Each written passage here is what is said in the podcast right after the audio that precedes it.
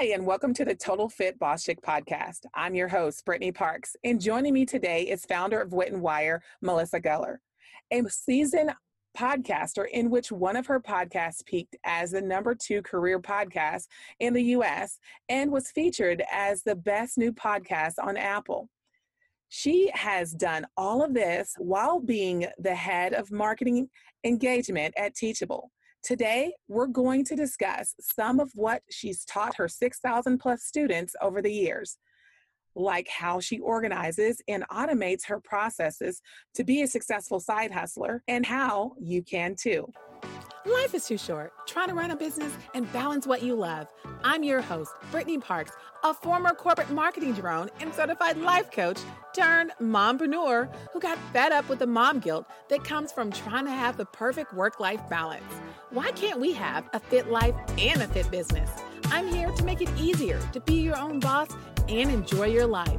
Tune in every Thursday for new episodes. We're going all in with interviews with industry leaders, entrepreneurs, risk takers, coaches, and side hustlers, along with solo episodes with yours truly to provide actionable tools, tactics, processes, and even case studies so you can discover how to create, maintain, and or grow a total fit lifestyle you deserve.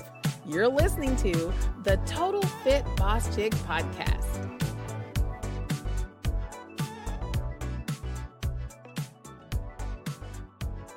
Welcome to the show, Melissa. I'm so excited to be here. Thanks for having me. Yes, thank you. So let's get right into it. So, everybody wants to know how you're able to be the head of, of marketing engagement at Teachable, where there's over a 100,000 creators when they share their knowledge and they get to show all the things that they're doing as creators and how you were able to do that and get to the number two spot in careers in the United States. How have you been able to do that? Sure. So let's talk about how I started side hustling. So, about five years ago, maybe closer to six years ago, I started teaching Excel classes in person here in New York. So, I teach at General Assembly and I really loved it. I always have been such an Excel nerd, and even friends and family, coworkers, peers, they would always come to me and ask me for help with Excel. And that beca- became like my magic skill. And it was surprising to learn that people wanted to pay for it, like obvious as that sounds, because I had long been just sharing that advice for free.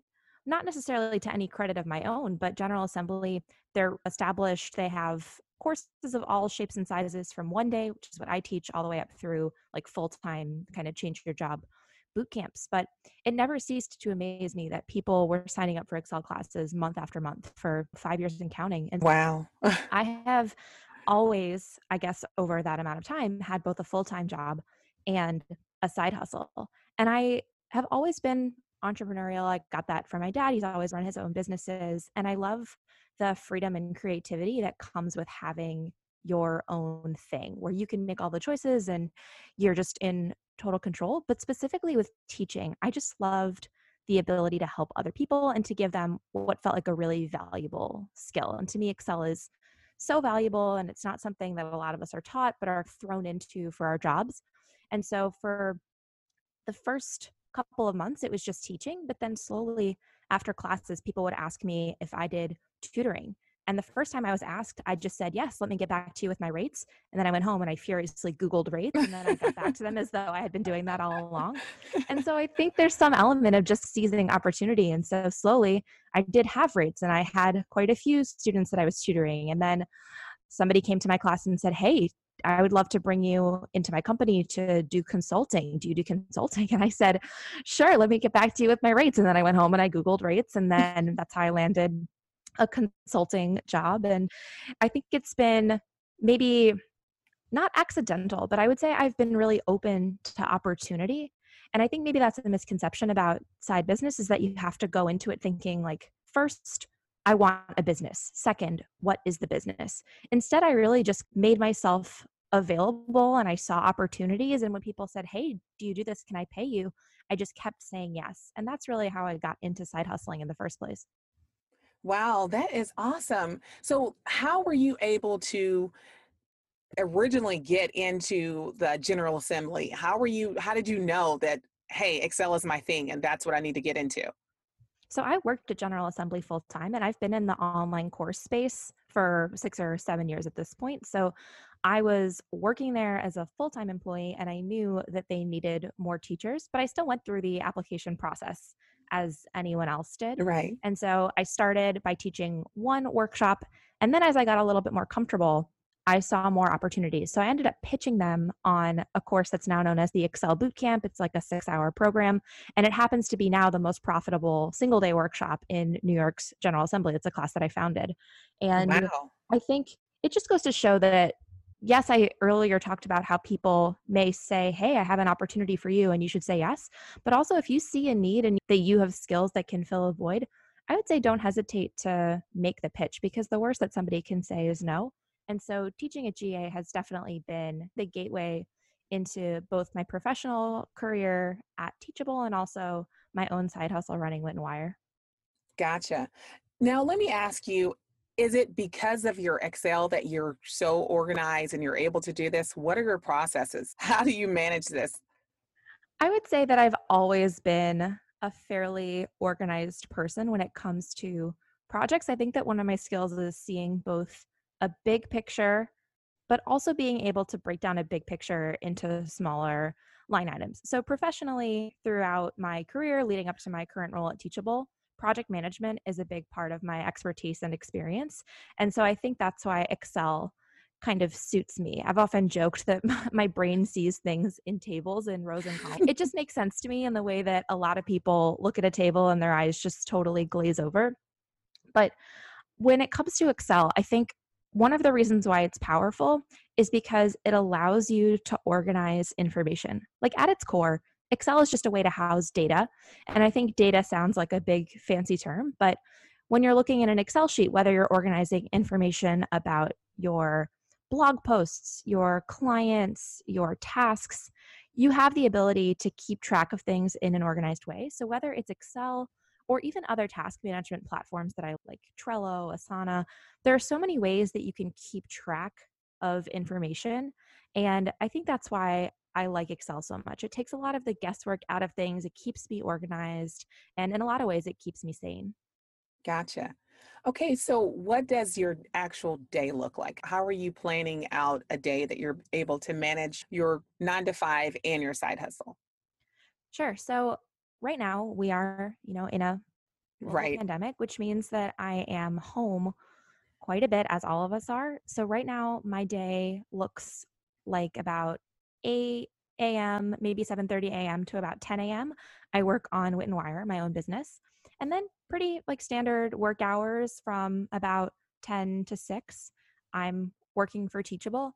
And sure, I'll admit that I'm, you know, looking at my email in that time for Wit and Wire. We're all Facebooking. I think all of us are not focused fully right. on productive tasks. So I certainly don't feel any guilt and my boss and coworkers know this about me. But in terms of actual work for my own business, I'm doing that before work, after work, and on the weekends. And now when I say that, I don't mean every single hour of every single day and every single weekend. I make it a point to not work at least one day of every weekend. Like this weekend, I will not be doing any work on Sunday. I've already made that choice and planned around it.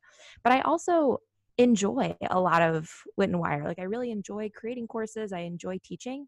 And so I save weekend work to be creative, big picture work that I really enjoy. Like I'm not putting off the annoying stuff for a Saturday. I'm making sure that I can wake up, maybe have a leisurely morning, and then do the parts of the business that I really like instead of just feeling like I'm nose to the grind all the time. But it is pretty regimented. And I'll be the first to admit that I've really made the decision to prioritize working on Wit and Wire. My hope is that within a year, it can become a full time business. But for me, side hustling gives me the opportunity to not just do something that is a little more financially stable, but I also get to test the waters because something that I don't know if it's talked enough about in business is that not every idea that you have is going to work, but you still have to try because ideas that work for other people may not work for you and vice versa.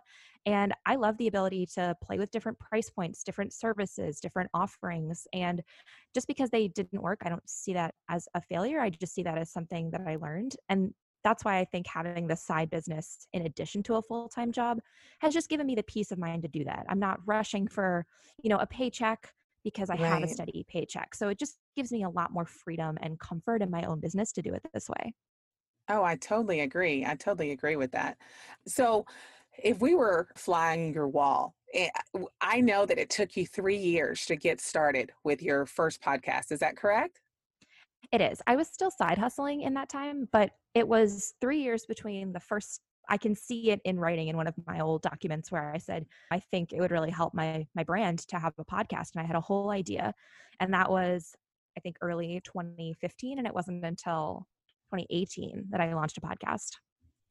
Gotcha. So, what was that process like? Everybody thinks it's so easy. it, it's not super hard if you know exactly what to do, but there's so many different things as far as equipment, as, as, as far as setting the interviews and editing and all those different things. So, when you first got started, and especially in 2018, I mean, because right now there's podcasts coming, you know, starting left and right. But in 2018, there was less than a million in the beginning of this year. How did you get started and know what to do? And how did you test the waters in order to get to the number two spot in careers in the United States? How were you able to do that? For sure. I think that's a great point that you brought up. The technology and the accessibility of podcasting has changed so much, even in just the last five years. Like when I thought about it for the first time in 2015, it was still, I would say, pretty pioneering. There definitely were podcasts, plenty of people were starting podcasts, but the ability to self publish and even to edit all of that was just a lot harder and a lot more expensive. And I think I felt intimidated by the tech, but I felt really intimidated about the idea of putting myself out there. To me, that's always been maybe the hardest part because I've always been a behind the scenes girl. I've been a Right. project manager, I've worked in event production, like give me a headset and all black clothes and I'm like good to go. That's where I'm comfortable. So to actually be the one whose face is on the podcast graphic, like that was a lot for me to put myself out there because teaching is so different. I think that's something that is not as obvious is that even though I had been teaching for years, there's something much different about being in front of a classroom compared to being on a microphone. I feel really comfortable teaching. It's very interactive. You get to help people achieve an outcome. But with podcasting, and especially with interviewing, you have to really get to know your guest. There's an art to the interview and to figuring out how to ask the right questions to get the best knowledge out of your incredible guest. And then there's just this and that afterwards. In terms of 2015, I felt very intimidated. But then in 2018, I had come into my own a little bit more with a few more years of teaching, but also at that point, I had an online course. I was getting more comfortable in this space. And I just had this moment of the only way to learn how to podcast is to do it. And so, my first podcast in 2018, I was interviewing other millennials about common issues that I thought we were going through, whether it was writing a dating profile that wasn't terrible or negotiating a salary. That was my first podcast, and I produced about 30 episodes.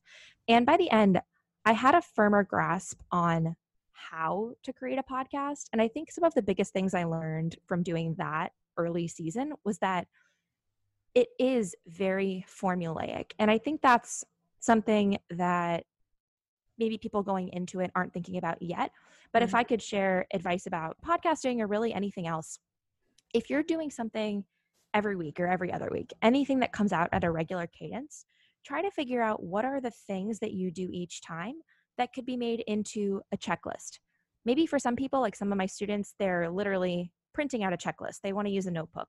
Other students, it's Excel. Other students, it's a Trello, an Asana, one of these online task management tools.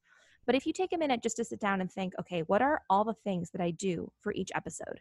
I find a guest, I prepare for the interview, I do the interview, I do the editing. Even just creating that sense of checklist, that really helps you automate the process because now you're not having to recreate the wheel every single time. And on top of that, maybe it's not that every single week you're doing each task in order. Maybe you decide you want to do batch working. That's what I do now, where I do four to five interviews within one week. Mhm. And then after that, I move into the editing, I move into the production and the marketing and the publishing because batch working really helps me keep my sanity. Oh, And yeah. especially because I have a full time and a side hustle, just being in the mind space of interviewing is so much different than the mind space of marketing. So that's one of the ways that I keep saying Now, to directly answer how did our podcast hit the number two spot, this is a whole kind of mystical part of Apple. There's a section that's called New and Noteworthy, and it's evolved quite a bit in the last two years between 2018 and 2020 when we're recording this episode. And as of right now in 2020, my advice about how to hit that chart has changed pretty drastically.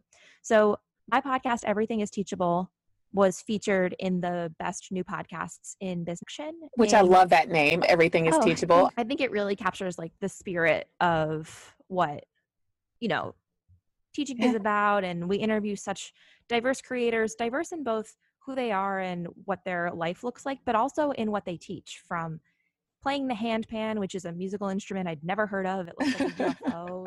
VA or decorating cakes. Like you can truly teach anything.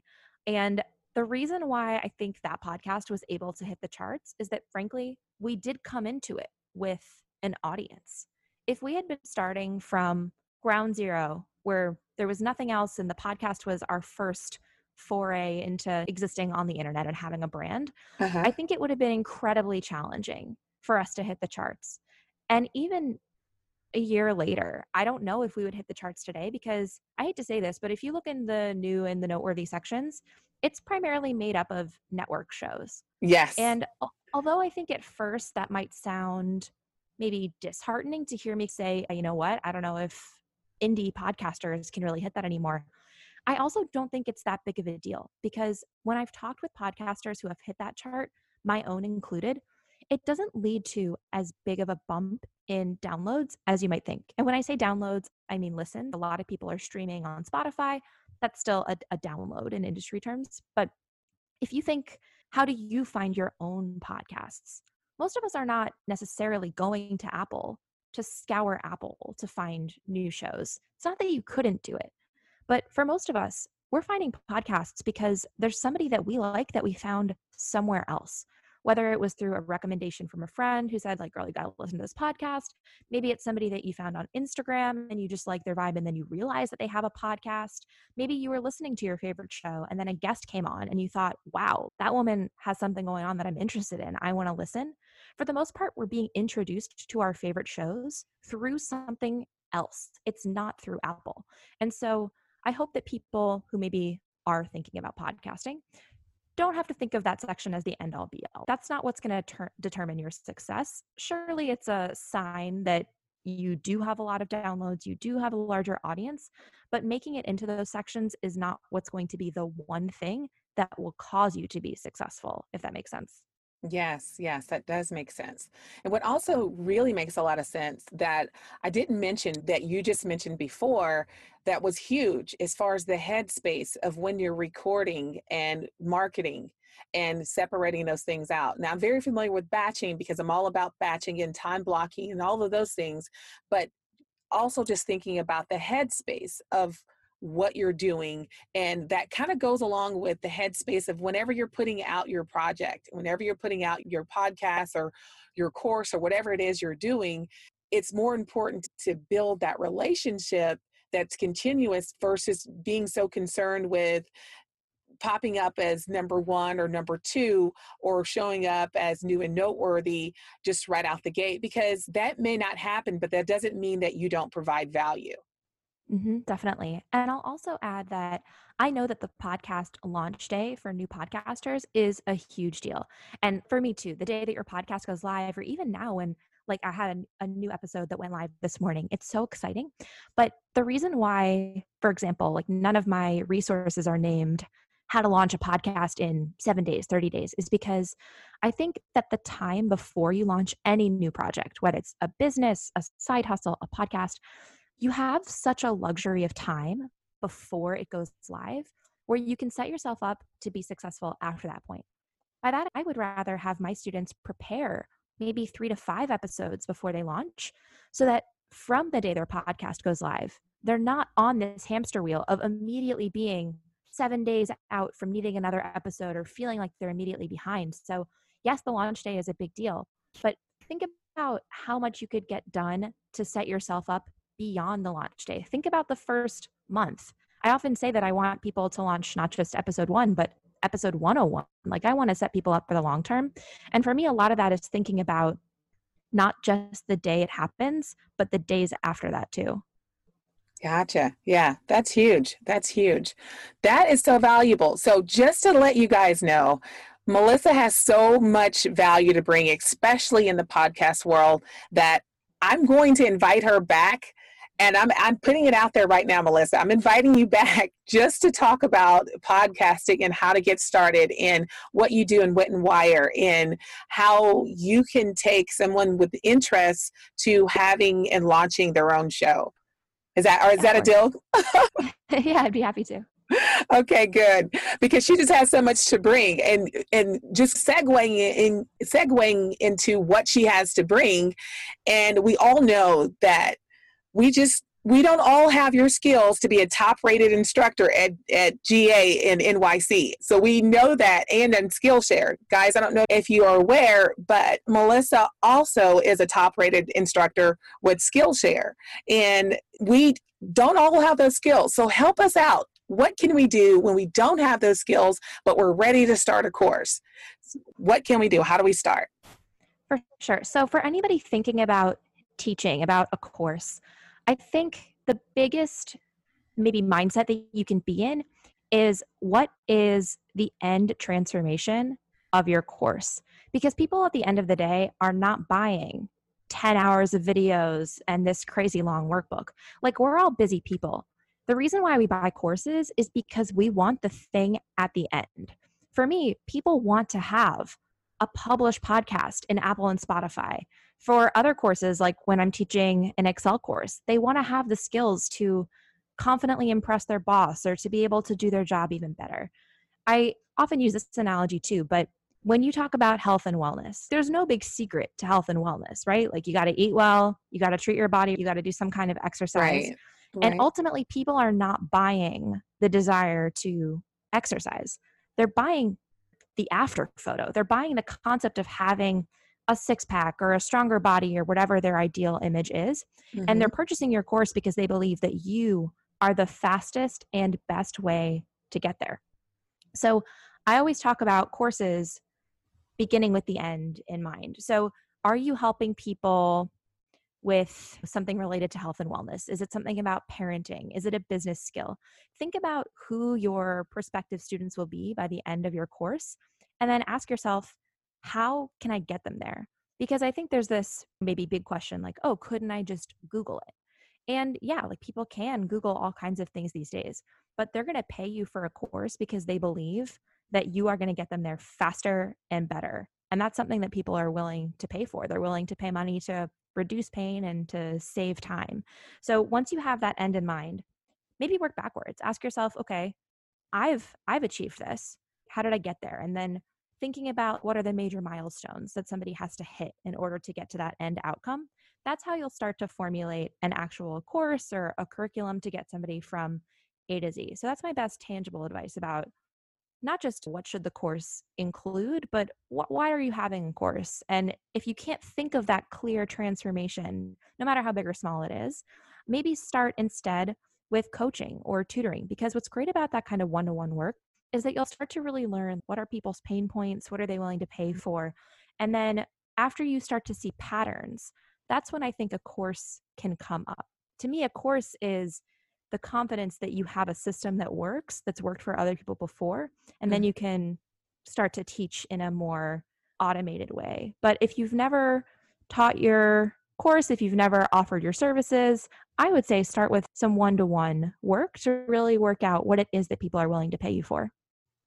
Wow, I think that is superb advice because I think so many people are pivoting and they're trying to figure out how do I go from a freebie to something that's paid to it be it that it's a course or that whatever it may be but i think it's huge a huge takeaway to focus on the one-to-ones and find out what's missing find out where where they can fill in the spaces for their ideal client for their mm-hmm. ideal client so i think that is huge so thank you so much for that so yeah. i want to i want to know what our audience is thinking so if you're listening in real time you can go to the ig stories on the total fit boss chick uh, instagram and I'd like, we're going to have a poll and it's going to be listed in the podcast poll questions. So if you're listening in real time, it'll, it will be there listed on the actual day that we're airing the show. After that, if you're listening, it will be in the highlights. So here's the question I want to know what you guys are thinking.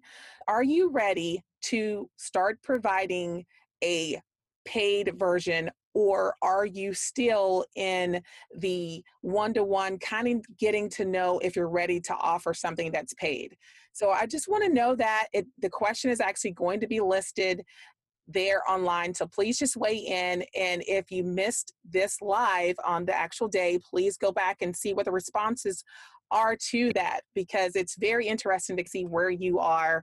Not to compare yourself to other people but i think it's very important to know that at the end of the day, you've been doing this a while, Melissa. You didn't just start today. You didn't start yesterday. You've been doing this a while. And I think it's very important that we're all able to know that there was a starting point. There was some point that we all were newbies and we fumbled and we had and we made mistakes. And it's okay. And that's a part of what the lesson is.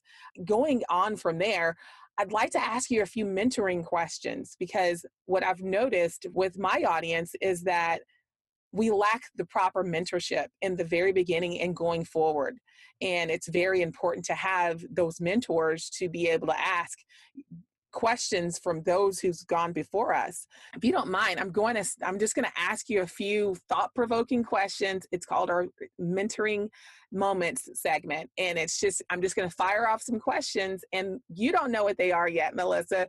And that's the great part about it is because it's just your opinion. There's no right or wrong to it, but I think that you just bring so much value and it could help our audience with their next steps. Yeah, let's do it. Okay, all right. So, how did you find your place in this world when you with there's so many loud voices? How did you find your place? This is something I think I still think about a lot. It's so hard to put on blinders to the fact that a lot of other people are doing exactly what you want to do. And I think that was something that I had to overcome in the beginning is that the point of business is not to be the only person doing the thing that you do. And in fact, if there's mm. competition, like if other people are talking about, I'm going to make some things up, social media management or like healthy cooking, or for me with podcasting, like that's a good thing. That shows that there's demand for what you do. And if you don't see anybody talking about what you want to teach or what you want to share, that could be a problem. It could indicate that there's no demand. But the way that you'll stand out is just by figuring out what's unique about you and your own approach. Like for me, the thing that I know that I do better than most people out there is teach. That's something I've been doing for years. It's something I have a real passion for. And so for me, I know a lot of people talk about podcasting, but I know that my content is really great because I've been trained in adult learning theory. I'm experienced. I'm giving people quick, easy to digest videos and helping them actually take action. And to me, that's how I know I can set myself apart. I've got this smart best friend, I'm here for you approach. Mm-hmm. I'm, you know, the oldest kid. Like it's just a huge part of who I am. It's not a front, it's just my personality. And I think that's what sets me apart is that people feel taken care of when they're in my courses. They know that they're just going to move through the material and that I'm going to help them achieve an outcome. Now, for somebody else, maybe it's your personality, your backstory, your experience, but I found that there's maybe a renewed confidence in my side business, Wit and Wire, because I've just decided that yes, lots of other people are doing this, but it's my personality, my quirky sense of humor, and my sense of teaching that'll help me stand out. So I would say if anybody is thinking about starting a business, but you're feeling intimidated or maybe feeling like imposter syndrome, like, who am I to do this? Just know that it's you and your personality that'll make you stand out. It's not the topic that you pick. So I think that's an important distinction. I totally agree. I totally agree. And you're doing such a great job in that space. We appreciate your voice. Thank you so much.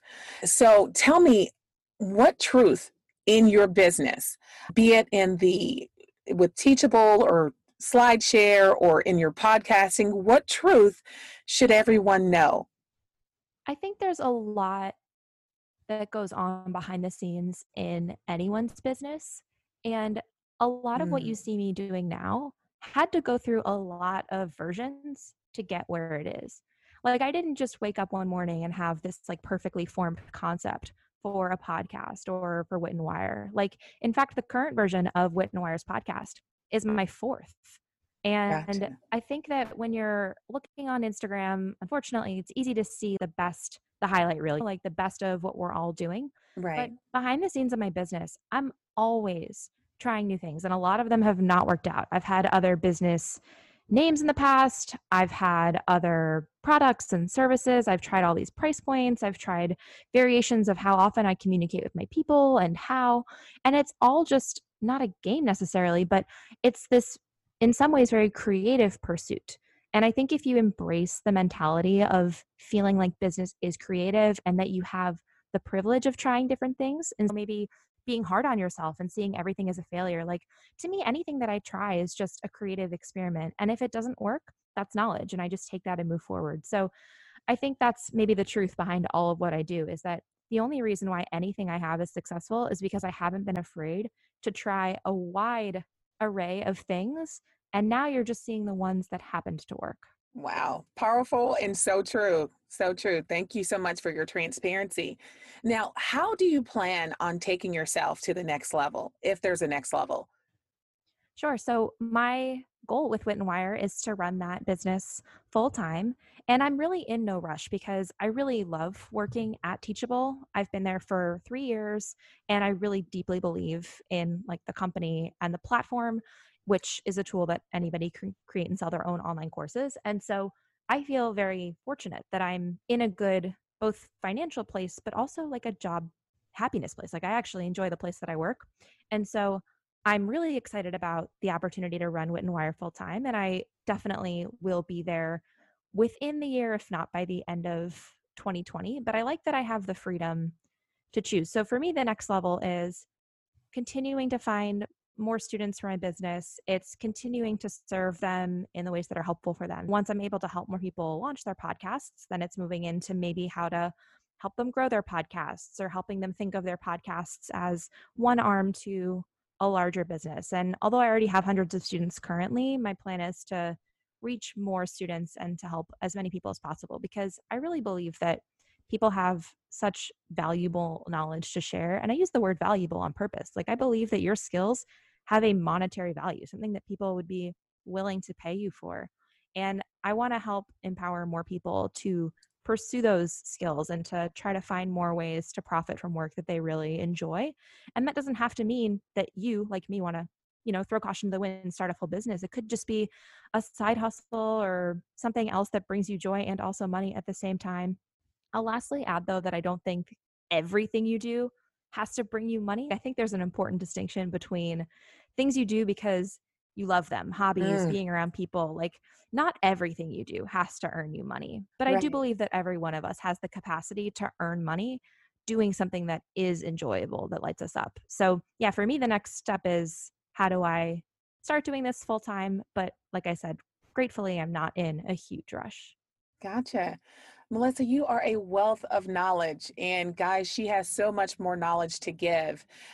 Let everybody know, Melissa, the best ways to get in contact with you so they can get more of your yummy nuggets because you have some great content to give.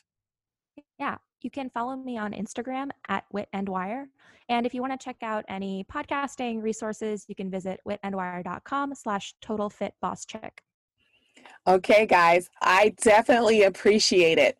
Bye for now. As always, thanks for listening. And if you got value out of the show, please show us some love and rate us by going to ratethispodcast.com backslash total fit boss chick. You're listening to the Total Fit Boss Chick podcast. Bye for now.